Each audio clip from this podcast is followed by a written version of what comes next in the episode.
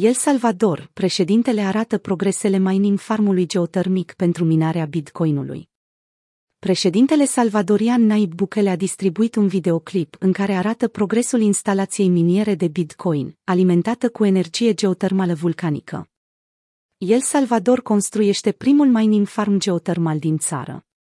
Videoclipul descrie o imagine de ansamblu a instalației de generare a energiei electrice. Bukele nu a detaliat procesul prezentat în videoclip, scriind doar primii pași alături de un emoji care reprezintă un vulcan și steagul național al El Salvador. Tweetul apare după ce, la începutul lunii, Bukele a dezvăluit că le-a instruit pe președintele companiei de stat, Lageo, să permită mininul de bitcoin prin utilizarea energiei, low cost, 100% regenerabilă și cu zero emisii. Datorită celor 23 de vulcane activi, mai mult de jumătate din energia utilizată în El Salvador provine din surse regenerabile. Structurile geotermale din regiune pot produce peste 200 de megawatts. El Salvador a acceptat oficial Bitcoinul ca mijloc legal de plată pe 7 septembrie.